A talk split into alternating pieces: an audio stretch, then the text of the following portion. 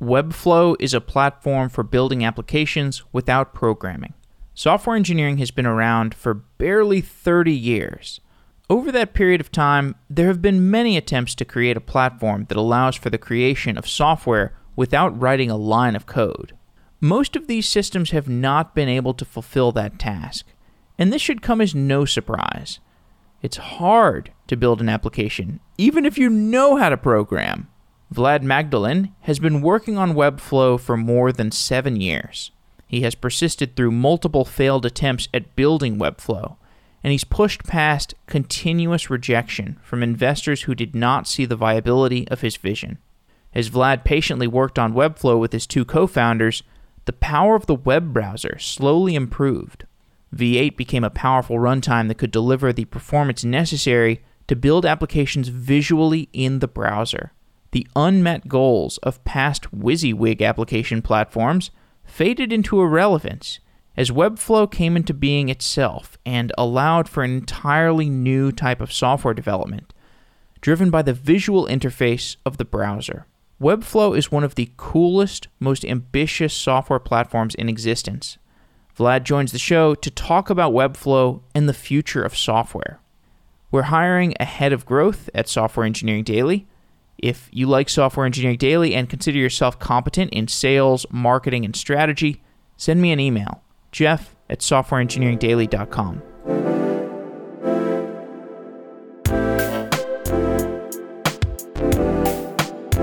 Vlad, welcome to Software Engineering Daily. Thank you. You work on Webflow, which is quite amazing. Describe the domain of low code or no code tools we like to think that we play more in the no code space. And the the way that I see the gradient is like full code is the way we build software, right? Like Ruby on Rails or JavaScript or React. That's like you're have a text editor open or an IDE and you're creating software from scratch. That's sort of full code or just code. Low code is when you start to augment that with visual kind of process automation or visual workflows that start to replace some of those code aspects. So one one example I can give is let's say uh, marketing automation software, right? Like you can say, oh, when I when somebody clicks on submit this form, send them an email two days later, right? Typically that stuff would have been done via code, I don't know, 10 years ago. And now we have have brought in more things that can kind of express that that logic, that business logic in a, a, more visual environment that more people have access to. But low code companies typically tend to be in the like upmarket enterprise space where they're trying to do what's called like shadow IT and like entire application replacement, where it's just not possible to fully do it without code. So what they'll do is they'll say, here are the things that we've already solved with like visual tools. Let's say workflow automation. When this happens, something else happens, but they'll still rely on coders to to do certain things that that sort of framework doesn't do. And no code is like full on, you're never writing, or you're like the goal is to try to replace everything that you do in code with a declarative visual. It doesn't have to be visual per se, but some sort of non textual representation of like declaring logic or UI or a database or a schema or something like that. So examples of that are uh, I mean, even take Webflow, right? Like instead of designing a database or saying like, oh, I'm going to add a column or add a row, you're in like MySQL or Mongo or whatever. Those are, those things are done either through the, through the command line or through some sort of like admin interface, or you're kind of going in and creating like writing a query or writing a statement to like add an index or, or things like that. You're literally going into UI and saying, you know, add a collection and add a field to the collection, and all of those sort of technical details are taken care of uh, behind the scenes. Or you know, also a Webflow example, instead of writing HTML and CSS in two different or in a text editor, you're visually manipulating HTML and CSS driven layout, but you're doing it through a drag and drop visual interface. So it's like a different way to think about like putting together code. Uh, maybe a concrete example is instead of writing like, you know, div you know a paragraph in html you would write like a p tag and inside the text that you want that tag to have and then the closing p tag. That's code. Uh, in in a no code environment, you would drag in a paragraph and you would like physically type, like you would see that on the screen. You would double click on it. You would change the text. You would maybe instead of like putting bold tags or italic tags, you would just select some text that you want to be bold or italic and you just click a button. So that's like a fully no code way of doing something that traditionally was done with code.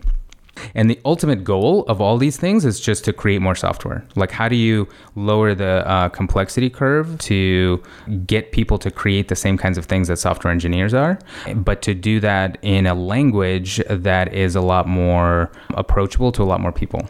And if I'm a software engineer, should I care about this stuff today or just keep my eye on it? You should keep your eye on it. A lot of software engineers care about this stuff already, especially when, so for example, there's a lot of software engineers that use Webflow, for example, for, or even things like Zapier, for like quick automation of things that they just like can't be bothered with. They, they know it's much, you know, for example, let's say I wanted to do something like when somebody posts a tweet, I want to get a text message. Like I can spin up a node server, I can spin up like some sort of like, you know, background cron job to keep checking and then like pull in the Twilio API and pull in like, you know, the Twitter API and do all this glue. Or I can literally just like go to Zapier and say, you know, connect my Twitter account, connect my Twilio account. When this happens, do this to this phone number. Boom. Like, even though you know how to do that, it's much faster to do that. You can think of one parallel to this as spreadsheets. Software engineers used to be like doing all the work that spreadsheets currently solve, like 50, 60 years ago, right? Like, financial modeling was done through like a COBOL, a Fortran, a, a Pascal developer, right? Like, a business user would say, like, these are the calculations that we need to do that weren't trivial that you can do on a calculator. And, you know, we need to like generate some graphs and and, and some insights from from this data, right? And a programmer would actually go implement all that in code and get sort of a graph out or whatever. And spreadsheets completely, uh, for the most part, remove the need to do that. So like software engineers were able to move on to like more interesting problems because that like subset of computing is now solved by like a much better, uh, more approachable kind of interface to to solve the same problem. So in that same way, a lot of software engineers are already using Webflow to, for example, build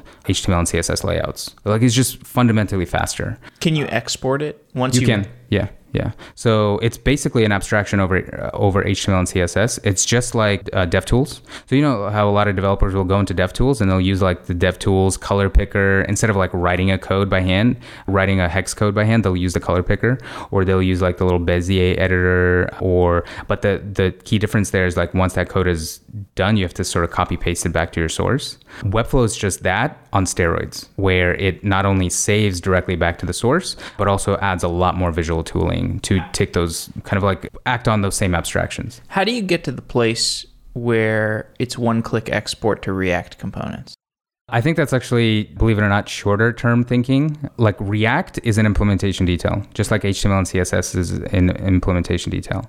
What we're working towards is the ability for designers and design teams to create the entire design system. And just like in, you know, like InDesign, if you think about print design, etc. I think most of the listeners have no idea what, what Okay, InDesign, InDesign is the or way that magazines are made. What's a design system?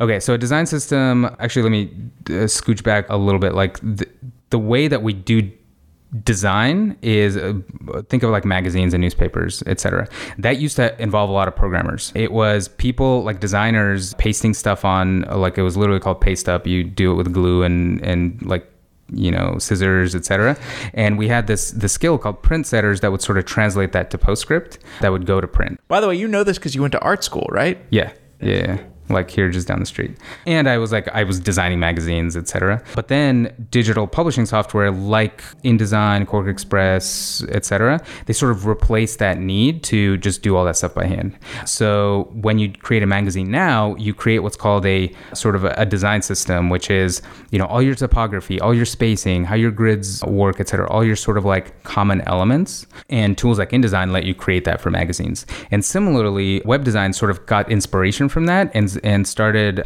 creating design systems for uh, like websites and web applications. And basically, what that means is like you find common patterns between, you know, like the website you want to create or the product that you want to create. And instead of repeating that all the time, like let's say you have a, you know, a user profile like circle with a shadow that has like the person's name under it, right? And that appears in uh, the list of users in your login view on, you know, the blog post like byline. You sort of use this like component everywhere and you like pull those out into separate components. And that creates kind of like your set of building blocks that you build with. So React like came out from that concept of like how do you create these components that serve as building blocks uh, that you can then like compose with and to various levels of complexity.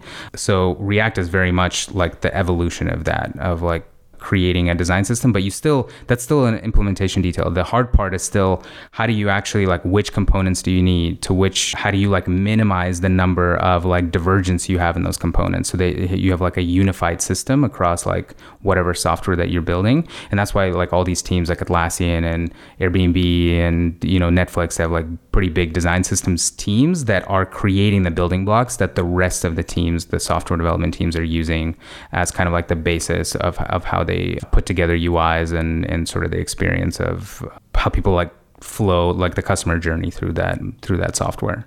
So when we're talking about right now the way that design systems are created as a designer like declares what they look like in a tool like Sketch or Figma or Photoshop or whatever, and then a developer builds the that design system in either HTML or CSS or React or Vue. And you know, there's a bunch of tools around this stuff. Like React has things like Storybook, where you'll put all of your components into one place where other developers can go see and like oh well we have a drop down and we have a slider and we have an accordion and we have a you know this user avatar and we have a media card component. So they know like what the building blocks are before like trying to figure out if they need to build their own.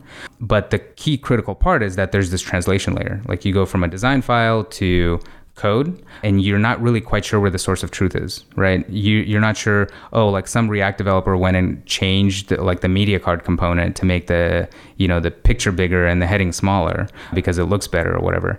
But in the design file it still looks like the previous design. You kind of have like this you know you don't know whether the the code is the truth or the design is the source of truth because then you go to design like the next feature in that or the next iteration of that feature. And like the designer will go back to their design file and what they have is actually no longer a reflection of the actual application and you have this like weird divergent and How do you like solve that? that's called the designer developer handoff problem right now and it's a huge problem right? Like designers claim like you know figma is the source of truth and and developers are like you know being lazy by not following exactly what the designer said should be uh, what it should look like. Developers say react is the source of truth. Sounds like a DevOps problem. Yeah, I mean, there's there's a bunch of problems there, but what we're trying to do is not is to create the source of truth as a not necessarily in the design tool nor in the development tool, but in sort of like this middle layer where it's almost like a visual implementation tool. That's why we call Webflow like a visual software development platform, not a design tool, and not like a you know IDE or a you know integrated development environment. And that buys you the ability to say that designers can now create entire design systems, but because of the way that they created them, it's already in production. They're doing it visually, but the actual components no longer need translation.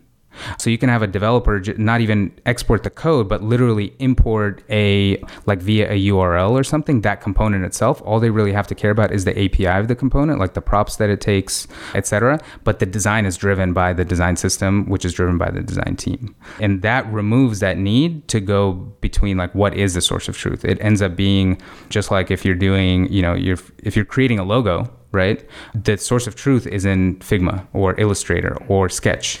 Hearing you explain this, I actually, it sounds like we have the tech, the core technology to build this today. That kind of thing could exist if we had, like, you get the right WebAssembly engineers in the same room with the, Yeah, yeah. all the building blocks are there. You can get this thing going at some point. Right, right. But the, it's mostly not a technical challenge. It's actually more of a human challenge because you have these kind of silos of certain things are only possible to the developers and developers, you know, I'm a developer. We like having this kind of feeling of, you know, this stuff is only possible because we're here. This is one thing I've been like really thinking about, and I've been uh, chided by some of the listeners who are telling me that like I'm getting like caught in the hype, and I'm like, no, I think actually like, there's something significant that's going to happen here, where like developers are doing a lot of unnecessary work, and designers are probably not working as efficiently they, as they could. It's it's just very hard. I mean, it's very hard to keep up with all the tools, and it's hard to know what's possible at any given time. So yeah, it's like an adoption question. When do people adopt this stuff, and what are the team roles that change? You know, like we need different team descriptions almost. Yeah, and we're coming up with some of those. We call it like a visual developer, a person that's more like design and UX centric. Visual developer. But they learn the core, not the syntax, but they learn the fundamental concepts of web development, things like the box model. So you don't think of like dragging something and like absolute positioning. You're actually thinking of, you know, margin padding, fixed positioning. You're thinking of kind of the box model as everything is a box. You're not you're not just moving things around on a fixed canvas. You're thinking of things in relative terms, just the same way a CSS developer would would think about it. You're not actually though writing code. You're understanding those core concepts and having visual tooling that lets you uh, take take advantage of those. So one example is, you know, back in the day when we had graphic design, you know, people would create logos, right? And when SVG or just vector graphics in general were becoming a thing, we didn't have tooling like Illustrator. What would happen is illustrators, you know, the people responsible for making a logo, let's say the FedEx logo or whatever, 20 years ago, much longer than that actually, like 30 years ago, they would actually do it on paper right? That was graphic design. Like you literally did it on paper. Then a PostScript person would go and create like all the curves, like these Bezier curves, because they were familiar with like the math and and how you define the stuff in PostScript. And that then goes as like the super high fidelity sort of source of truth that goes to the printer, right? That goes to like the uh, you know high quantity runner, whatever. And those developers are like pretty protective of like, okay, like we know how to do this. We know how to do like declare gradients and like Bezier curves, etc. But over time, the source of truth moved to like the role of the graphic designer expanded to where they were now responsible for learning some of these digital design tools like Illustrator, where they were now empowered to like through the power of abstraction create that final source of truth, that, that, that PostScript file or that AI file or that SVG file, and tools generated that now. So it, it's almost like the role of a graphic designer absorbed more responsibility. So now, whenever you say, "Oh, we need to do a logo update," you literally go back to your graphic designer, and they send you like the the file that is like the source of truth for that uh, update right? It doesn't have to go through a translation layer. Similarly, I think product designers, especially product designers working in software and web or like web designers, their role will expand to say, now you're not just creating a flat design file, like an idea of what you want to build. Now you have to learn more about the medium that you're actually creating for. And those are things like, you know, instead of saying, you know, creating a file that has red lines that says, here's a blue button, and when I hover over it, it turns red with like a little annotation that says, you know, it basically instructions to a developer that say turn red when this is over with this sort of like quarter second transition with a ease in out sort of like timing curve.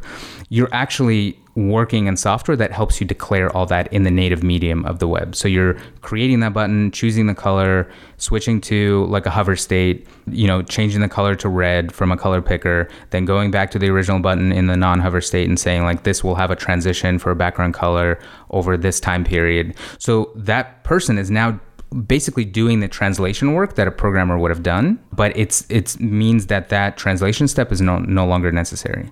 And this is kind of like it sounds kind of you know threatening to programmers because it's saying like something that we do right now is being taken away or like moving into like our services are no longer needed. But what it actually does is it empowers programmers to work on like much more interesting things that just like have no chance of being automated anytime in the future, Absolutely. right? Just like those PostScript developers, they moved on to, you know, working on game engines or working on like other things that just require much more. Aren't we over this as developers? Like, haven't we gotten over this? The fear of being outmoded? No, nobody Uh, it's- actually fears it's, that uh, anymore. Five years ago, when we are like, you know, seven years ago when we were getting started, that fear was huge. Right now, it's still like I would say it's at at eighty percent. Like the vast majority of you know like WordPress developers and developers who are not quite, you know, they're like the vast majority of the job they do is translation from a design file to like a WordPress theme or you know kind of like making it real, bringing it to production. I think there's still a lot of that happening. Most of the work comes through like agency where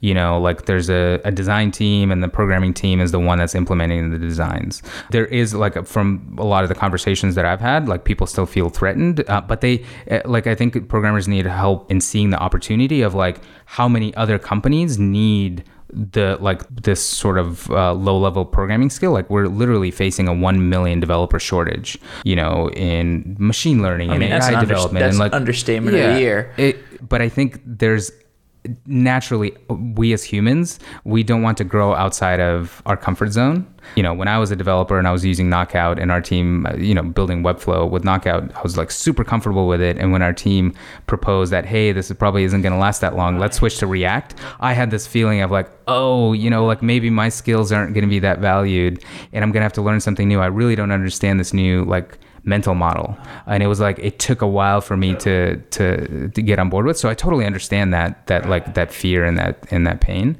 But i do think that ultimately it's bad for the world to like in aggregate to avoid efficiencies that could be just much better right? Like when spreadsheets became the de facto way of doing financial modeling we now have over a billion users of spreadsheets on like a monthly basis right? Whereas we only have 20 million programmers. If we still had the limitation of like you had to do the kinds of things that spreadsheets enable you to do to have a programmer like we wouldn't have entire companies created. We wouldn't have like people i just had you know a plumber come over to my house and he had like this whole like excel model for doing estimates.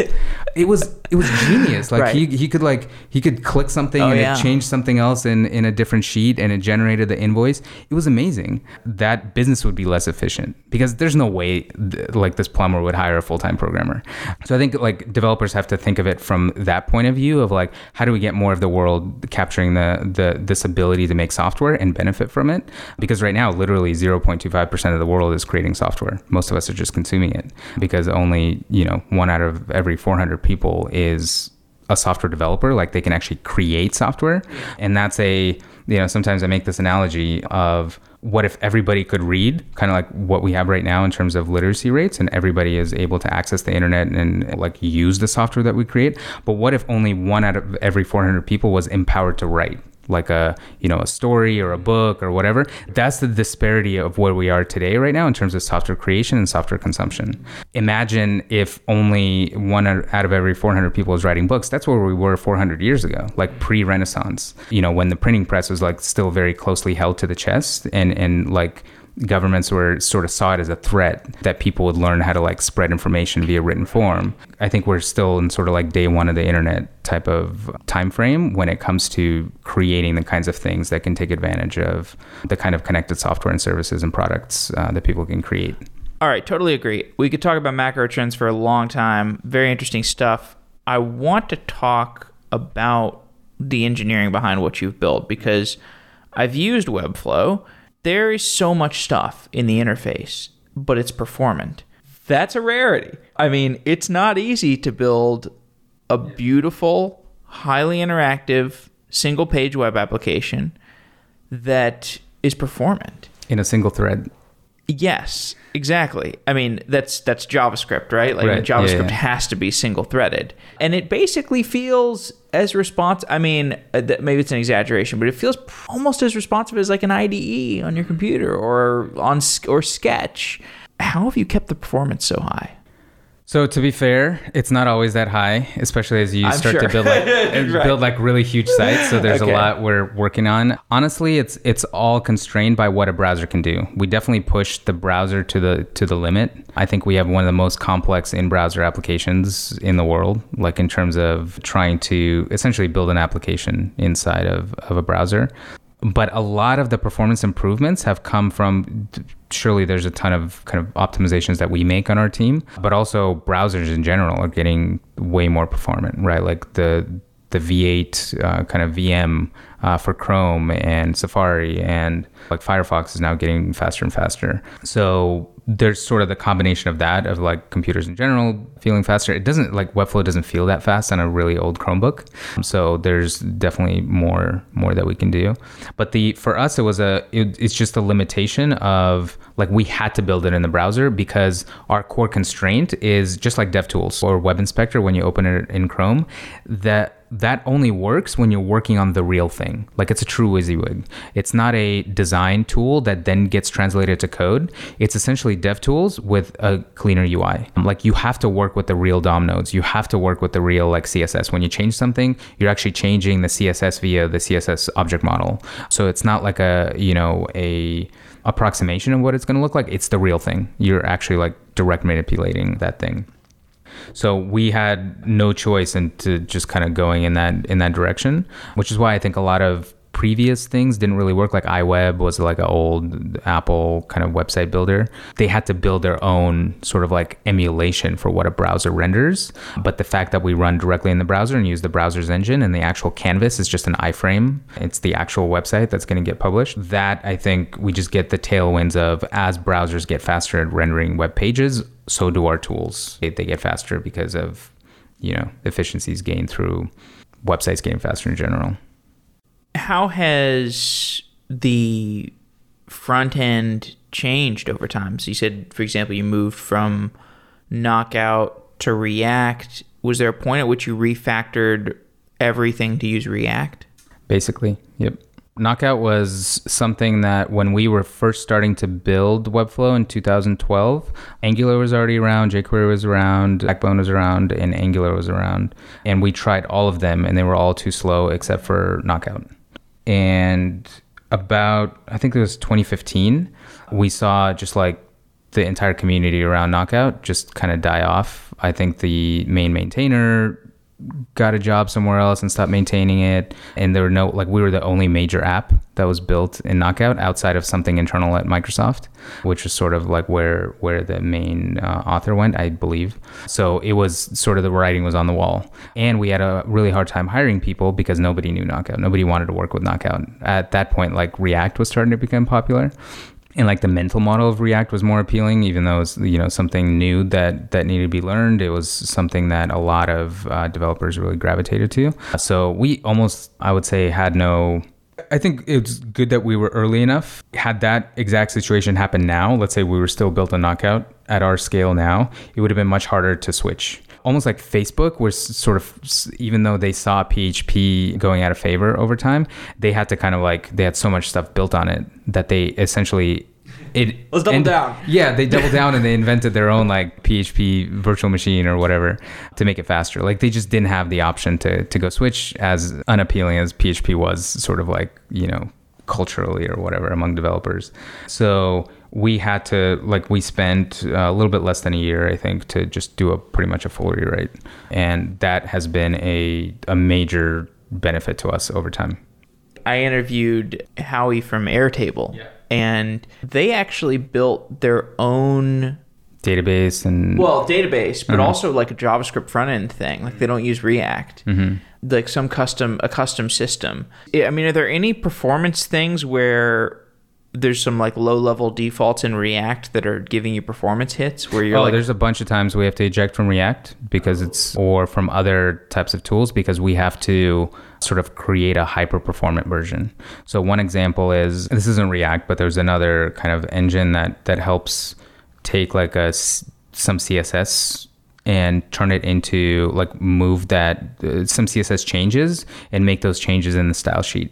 So we had to invent our own essentially like reconciliation engine that says here's like the old css here's the new css figure out just like the core differences between the two and make those like micro changes via cssom so that you're not like causing thrash in the in the thread and like getting the browser to like tr- have to re-render too much. So there's a bunch of times that we have to do that, and there's a lot of examples where you know I believe I forget what it was called, like Atom, the editor that GitHub built, where they were using React, but then for like very fine grained things like yeah. text editing and selection, they had to like invent their own uh, like hyper performant version, just because like there's React is kind of, uh, and React is taking a lot of steps now with uh, like 16, and they're working on sort of async. They're working on some really sophisticated things to to improve performance and give like like fine grained control over like which things get deferred and which things uh, render um, kind of in the next frame. But before that was available, or as that becomes more mature, you just have like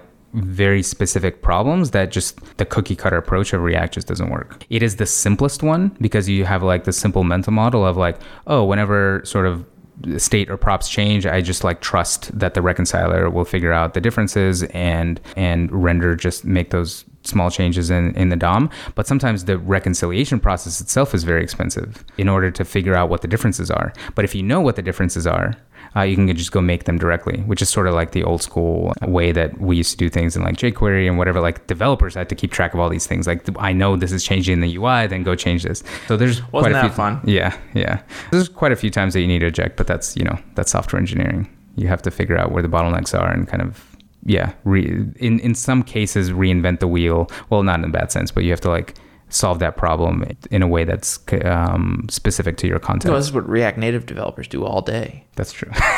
What's your backend database? What's your source of truth? We have Node is the primary one. Sorry, not Node, uh, Mongo. And we have quite a few. The source of truth is actually JSON. So all Webflow applications are actually a graph of different JSON primitives. So like a node or like a div, for example, is a primitive. A CSS class, we call it a style block, is a primitive. And you actually won't have things like div class equals some class name and then there's something in the style sheet. There's actually a JSON primitive that says here's the ID of the style block and all of its CSS properties. And all of those are at a, like a much lower level than CSS. They'll have like tokens for like color values that are specific, uh, specified by a design system or by a designer. And then that all gets compiled into HTML and CSS. But what that allows you to do is makes you enables you to create a graph of dependencies. So as a developer, you'll never go into an HTML file and give every single node an ID right? Because it just like looks noisy, etc. But when all that stuff is behind the scenes in JSON, it actually gives you a lot of power because what developers have to do in their minds around like here's my component before, you know, I had like this element and I added this wrapper and I added this class and maybe I changed a, a style. And then they have the old version. What they do is they reconcile those things in their minds as they do like git merge, right? Or if there's a conflict, they have to say like, oh, I made this change, etc. But when you're doing everything in JSON and you're doing it atomically, you know exactly which which change was made to which element, and you treat those as just like operations in a database, right? and you know what those links are between things. You, like if you try to delete a class or a style block that has certain styles, you know exactly which nodes connect to it.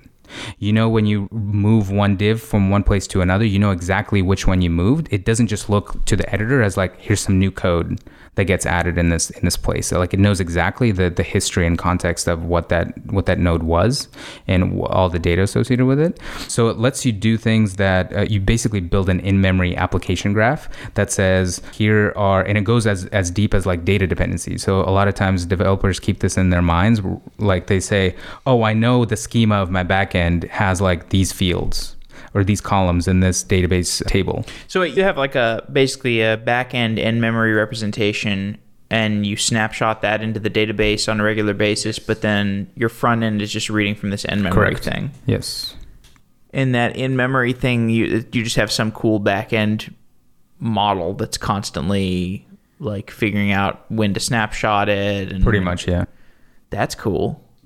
The hard part is getting that to be like real time because you might have somebody Ah, yes, working on one time. yeah one a person working on one component on the homepage because they're doing a design and then somebody else on like Oh, no. the about page Oh, no, you're that's Google Docs. yeah exactly I forgot about that. but it's even more complicated than google docs because google docs has you have the advantage of sort of like doing text comparison so you have like the context of what intent is with when you're working on like a style sheet that's shared across many different like pages and you know dynamic context you kind of have a lot more like propensity for conflicts because somebody might be changing a color based on some class like some button class in a you know dynamic list of blog posts right? And they like they think it looks good there. But that same style is used in you know a list of uh, blog post authors or something like that or maybe like a list of investments and they might be making a change that is sort of conflicting like doing a different width or padding or whatever.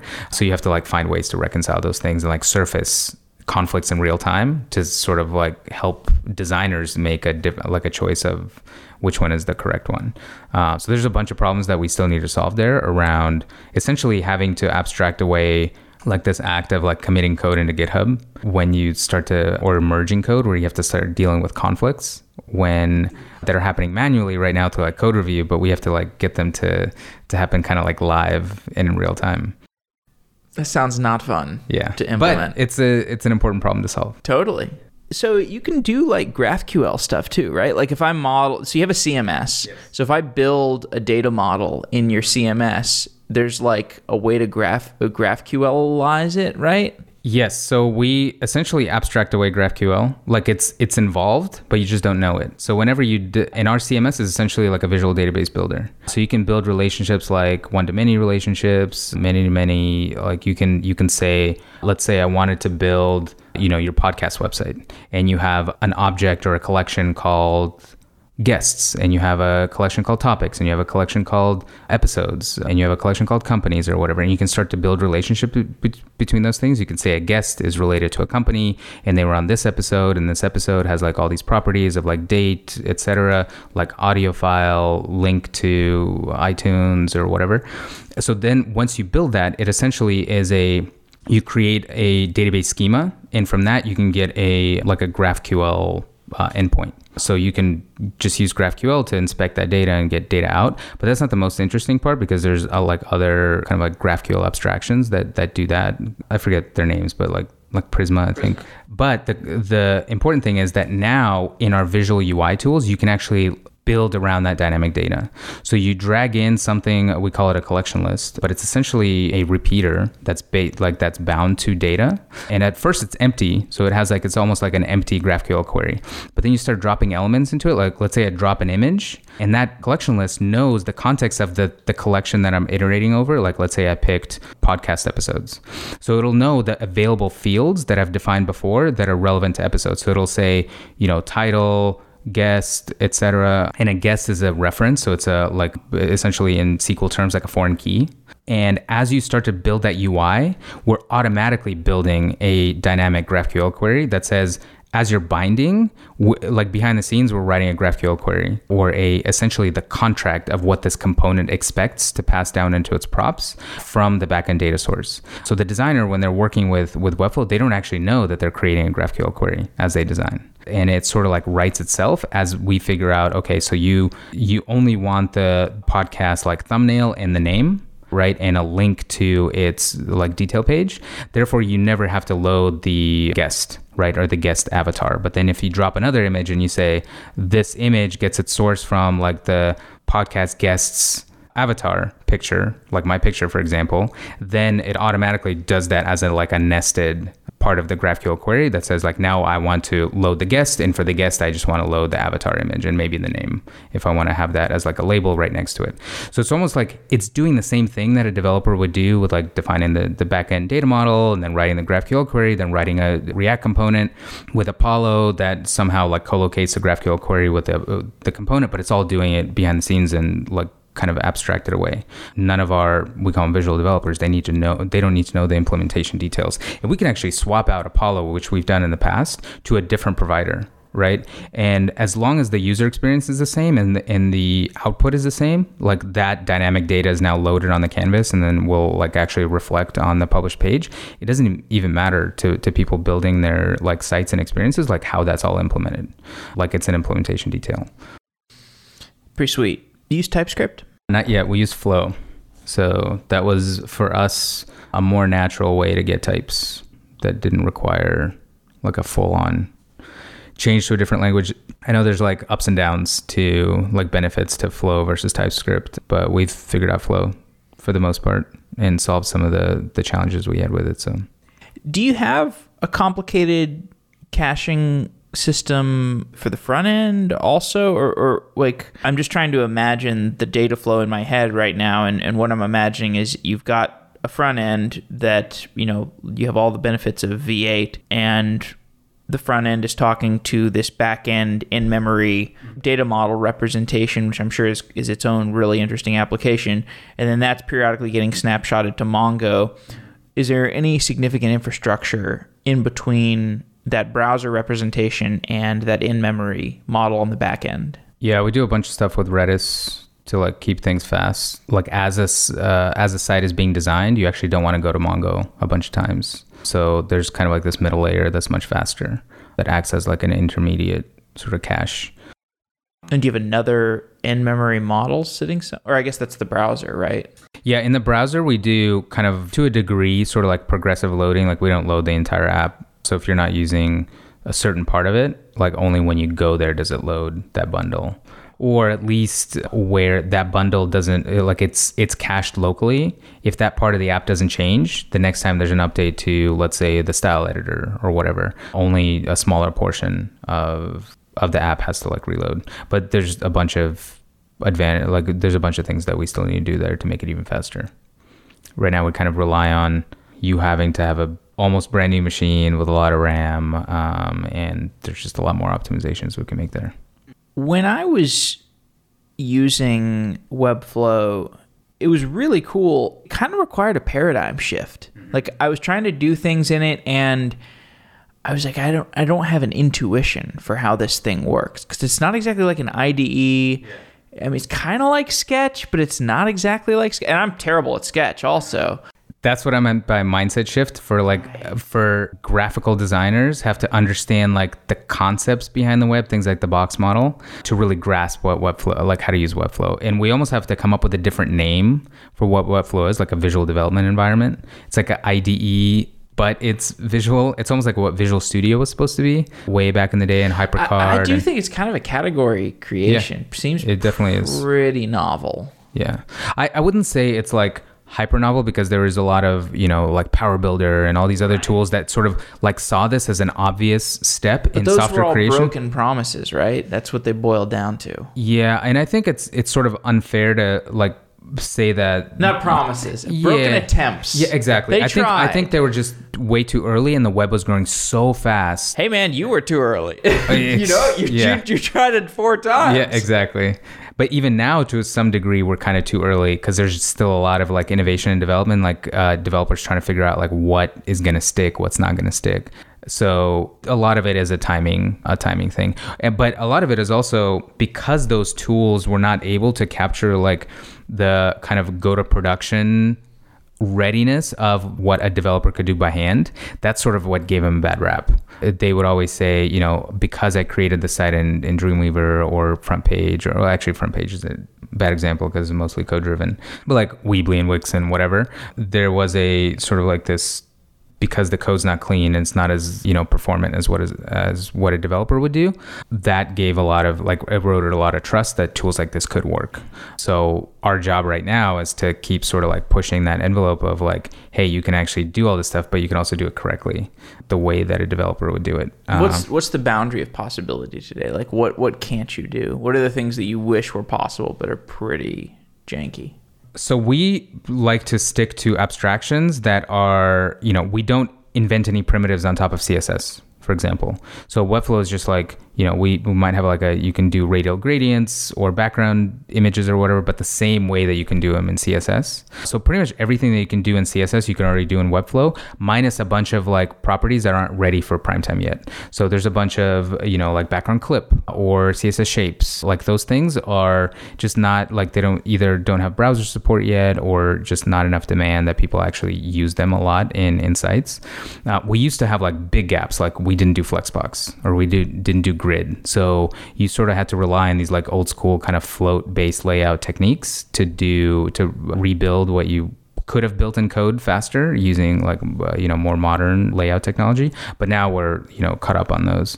And in fact i think a lot more people on an absolute basis will be successful with using the power of css grid with tools like webflow than you know just natively through css like the adoption curve of like flexbox took a long time. Like css grid is also taking a long time because it's a complex kind of layout layout tool. Like flexbox still needs I, I know a lot of developers at Webflow are some of the best developers in the world who have like a cheat sheet for Flexbox open because like the the syntax is so you know hard to remember. all the time. And there's like a lot that we don't do on the CMS side. For example, like you, if you had custom code or a custom like code driven CMS like WordPress, you already have like all the features that WordPress built over the last 15 years.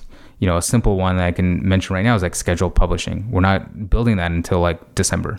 So you have some of these like limitations that we're kind of playing catch up. But for the vast majority of people who are like Webflow customers, for them, it's the difference of like, you know, if I went to this other kind of code based driven approach, I simply can't do it.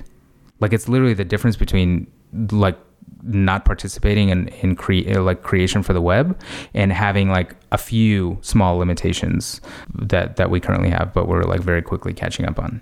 Oh and like the major major limitations in moving to beyond websites are things like you know in webflow you can't create a you can create a website right? But you can't for example right now do multi-language right? Because we don't support it yet. So you can't go into without some hacks. I mean you could you could do these like javascript driven kind of translation things but it's going to take us a while to do like true uh, multi-language and you can't graduate from like full on website to full on application where somebody let's say you you were listing like the most popular I don't know, products or something like that. And all of a sudden you wanted to have an idea to make it more like product hunt where you can like log in and see things that you upvoted. Like you can't you can't build that with Webflow right now because we don't have this like abstraction of a user account or authentication.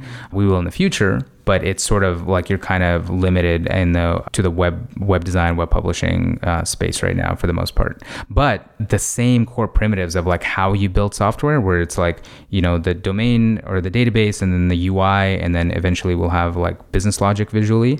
Once you cover all those three, like it's game over. Like you can build almost anything that you can build with software because the vast majority, like you said before, the vast majority of things that developers do today, they're like repeating like almost everyone is building their own like authentication system. Almost everyone is building their own kind of like database and building their own like way of, of building uis etc that can like be really really streamlined where just fewer companies are repeating themselves and they focus on what truly matters which is like innovation and their the problem that they're actually solving for customers not like innovation in like how they do it in the sort of implementation state. And the way to think about that is just like just like Amazon AWS, right? That's a simpler problem, but it essentially abstracted away a lot of skills that people used to be proud of, right? And used to be in almost every company. Every company needed to have like a server rack and a farm and like skills around like how do we order and replace hard drives and how how do we know they're failing? How do we configure RAID? How do we make sure that there's power redundancy and all this stuff?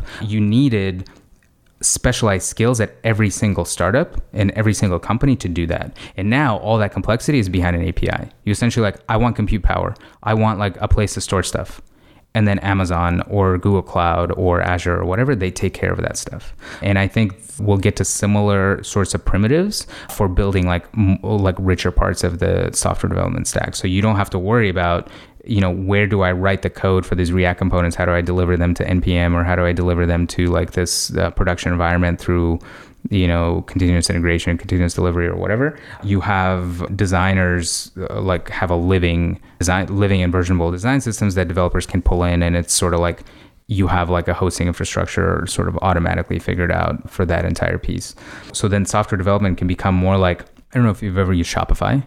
Everyone used to build their, you know, their e-commerce sites from scratch right? Like you had you controlled your like payment gateway et cetera et cetera. And now shopify is essentially like e-commerce as a service. Like they take care of hosting they take care of payment like the payments infrastructure they take care of a lot of compliance stuff they take it. you essentially bring your product and your design and like their design piece still requires a lot of programming. Like you have to know how to learn Liquid, and you know they, they have a lot of coding requirements, uh, which is why when we built our own e-commerce engine, it was basically Shopify plus our visual development tool. So you don't need that piece. But Webflow can become just like Shopify is for you know like the infrastructure for running an econ like all the th- things you don't really want to worry about. You just want to worry about your products and your customer experience and then you just manage that. They take care of everything else. They take care of scale. They take care of like you have a big sale. You don't have to worry about like your servers going down. It's shopify worrying about like running this at scale.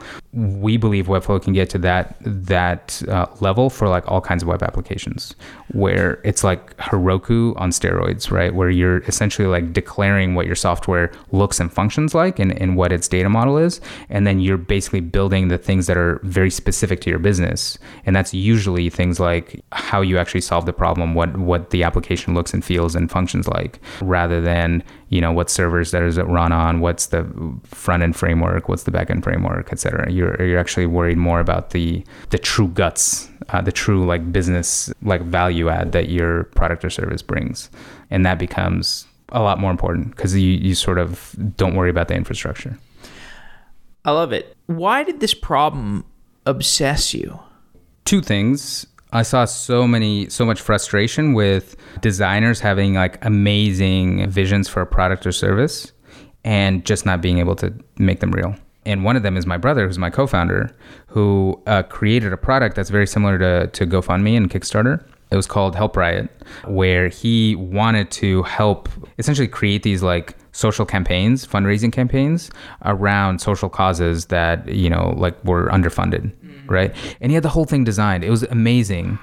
And he just couldn't find a developer. So it died. It like literally died. So so that idea, that passion, that everything like died with that with his inability to not find a developer or learn how to code. And that's actually the energy we took into creating Webflow. Like how can we get Sergie, my brother, to be able to create that in the future? What a perfect model application to be thinking about for all those years that you were beating your head against the wall like trying to make this work, right? Because it's like it ha- it has a lot of simple things that we can now say yeah. as simple nouns, crowdfunding or just payments yeah. or accounts. Yeah, like you said, these simple primitives. Yeah. Everybody in the United States knows how these things work, knows what they are. Yeah, you can create an account, you can remove an account. We all grew up with the internet. Why can't we instantiate these things with the click of a button? Boom. Exactly. Exactly. And there's no reason why that shouldn't be possible. My daughter right now, her school, her public school has a uh, these things called focused learning goals, right? Like that's the things where they really want to like learn and grow in a specific area, right? And teacher helps them like kind of move along those goals. And her goal is to keep improving her. She has like this she used to keep it on in a journal in her paper like weird animal facts. It's essentially like her internal social network that she created with all of her friends. Like she she collects these facts right. from from her friends. And last year, like six months ago, There's a lot of weird animal facts out yeah, there. Yeah, exactly. And it was sort of like, how does she get that out into the world? Like instead of just sharing like her journal with just the friends that she has. And six months ago, like I helped it like on one of our dates, like we just have these recurring dates. She asked like, "Hey, Dad, can you help me create a, a, website for like keeping track of these?" Awesome. And I taught her these abstractions of like, "Hey, this like an animal is an object, right? An animal has a and a fact is an object, and an animal can have many facts." Uh, so all of a sudden, How old is your daughter? She is ten right now. She was nine at the time. Okay. So I'm not ta- teaching her SQL. I'm not teaching her, you know, Mongo. I'm not teaching her like my, uh, you know, kind of like the, how to install a database server. I'm teaching her concepts that are like very human and like easy to understand. Like she understands that relationship. She understands essentially like schema modeling from just the relationship between an animal and facts.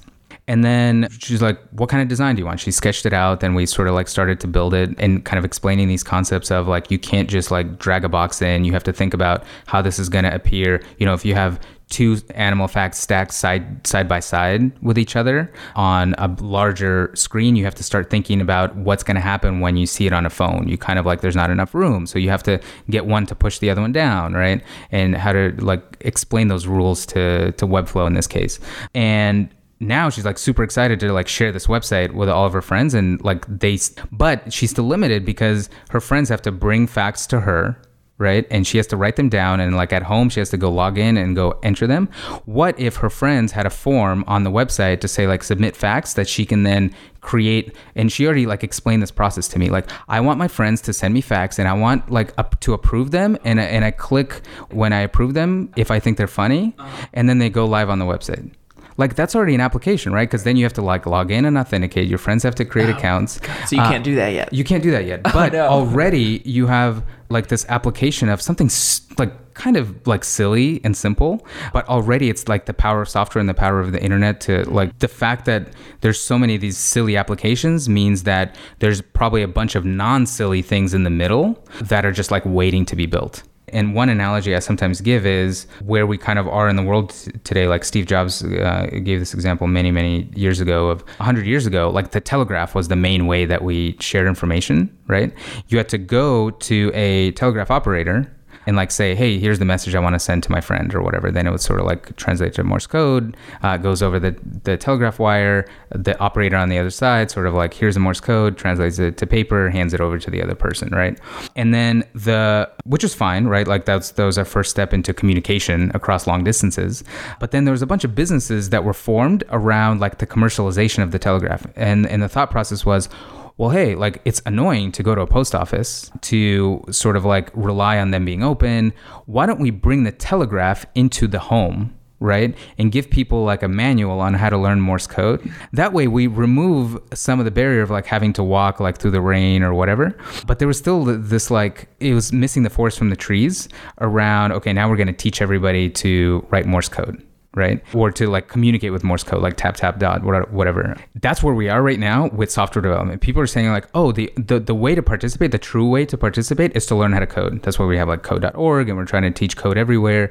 I think that's the wrong layer of abstraction. It's sort of like saying in order to get into computing, you have to learn zeros and ones to learn how registers work and learn how like the assembly languages like optimize things for certain architectures. I think that's totally the wrong abstraction layer. The correct abstraction layer to how human communication was solved was not the telegraph, not teaching people how to write Morse code, but to solve that same analogous problem with something that's a lot more human compatible. Like Alexander Bell and others then created the telephone, which is essentially using an interface people already had and were very uh, like comfortable with, which was their voice, and you could automatically translate your voice into you know digital signal or like analog signal at the time and have somebody pick up the phone on the other side and have a conversation. Same actual underlying problem solved in a much more like scalable way that's uh, available not just to people willing to that already know morse code or willing to learn it or able to learn it and have access to the ability to learn it which you know to learn code is like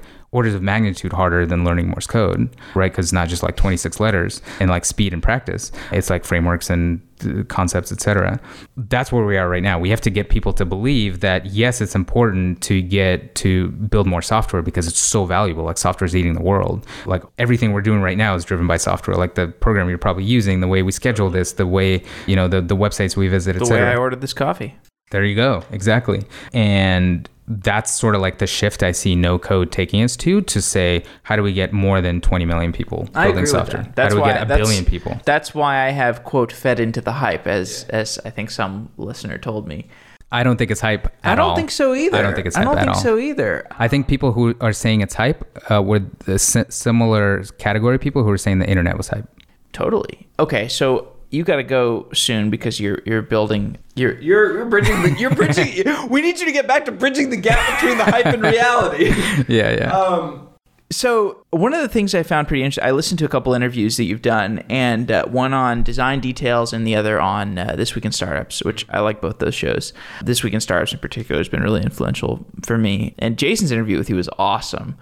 There's a couple things you said in those interviews where you kind of alluded to the fact that you couldn't really have built Webflow mm-hmm. if you hadn't gone through this. I don't know if it was like nine months or there's some period where you were just working relentlessly yeah. and you were you got the kind of flow state i'm Yeah, yeah. familiar with this i mean the early days of software engineering daily I, it's not like i was doing i wasn't building webflow mm-hmm. but like i was just only working only only working basically and i loved it like i couldn't i couldn't have been happier but it was like i look back and like and I imagine how I was working relative to my like personal life and like loved ones and stuff. It's just devastation. Yeah, just like there's no way you, it's unsustainable. You can't like you can only do it for a season. We had to do it out of desperation. Like you literally didn't have money and income, and it was like this is just the sheer amount of work that needed to be done and the time available to do it or the resources like the people available to do it. It was just two of us or three of us at some point. So there was just no other choice and right like that but that was our choice individually and we had to get like our partners and our families like i had two kids at the time we had to get our families to buy into that You did that up front? yeah, and know that it's a season well actually you did that up front for like three months and then had to keep extending but i personally couldn't do it for like more than a year it was just getting very very close to burnout if not like true burnout. The key difference like right like a lot of times you hear this sort of like hustle culture where like people expect everyone at their company to work that way and sort of like devote their lives to. I think that's the a totally different kind of thing. Like when you're individually working on something that you're super passionate about and you're the one buying into that that's a totally different thing than an expectation from an employer to work that way. And i think employers who expect their uh, teams to work that way in in a way that's just like very kind of like singularly focused. You're not focusing on your health. You're not like spending any time with your family. They're not going to build foundationally like lasting teams. They're not going to build like cultures that can like innovate and you know inspire others so, to join. so what's funny i worked at amazon for eight months. Amazon gets this out of people but incidentally. So amazon paints a picture of like a brilliant fantastic future and it's inspiring enough that some people actually work that hard sometimes to their detriment sometimes not but yeah it could work it could work it just did like to me personally it just wouldn't feel good No, well, all I'm saying is they don't like those perceptions that, that you read about, at, like that, that New York Times article about like people the crying crippling. at their desk or It's whatever not really like it's not like that. Like that is a down. I mean, it's weird because uh, the culture develops where where you see a lot of people doing that, and some people get the impression that that like that is how they have to work. It's actually not how you have to work at Amazon. Like Amazon's totally realistic about the fact that yeah, these people aren't capturing ninety nine point nine percent of the upside like you and your co. Well, you're in your co. You know, you'd raise some money at that point, but anyway, it's eleven. I think you got to go, but. I found those admissions to be honest, and yeah, I mean, I think like that flow state's satisfying. yeah it is definitely so that's one of the things i miss about coding just like being in that kind of building mode Inbox doesn't do it for you. Nope, not at all.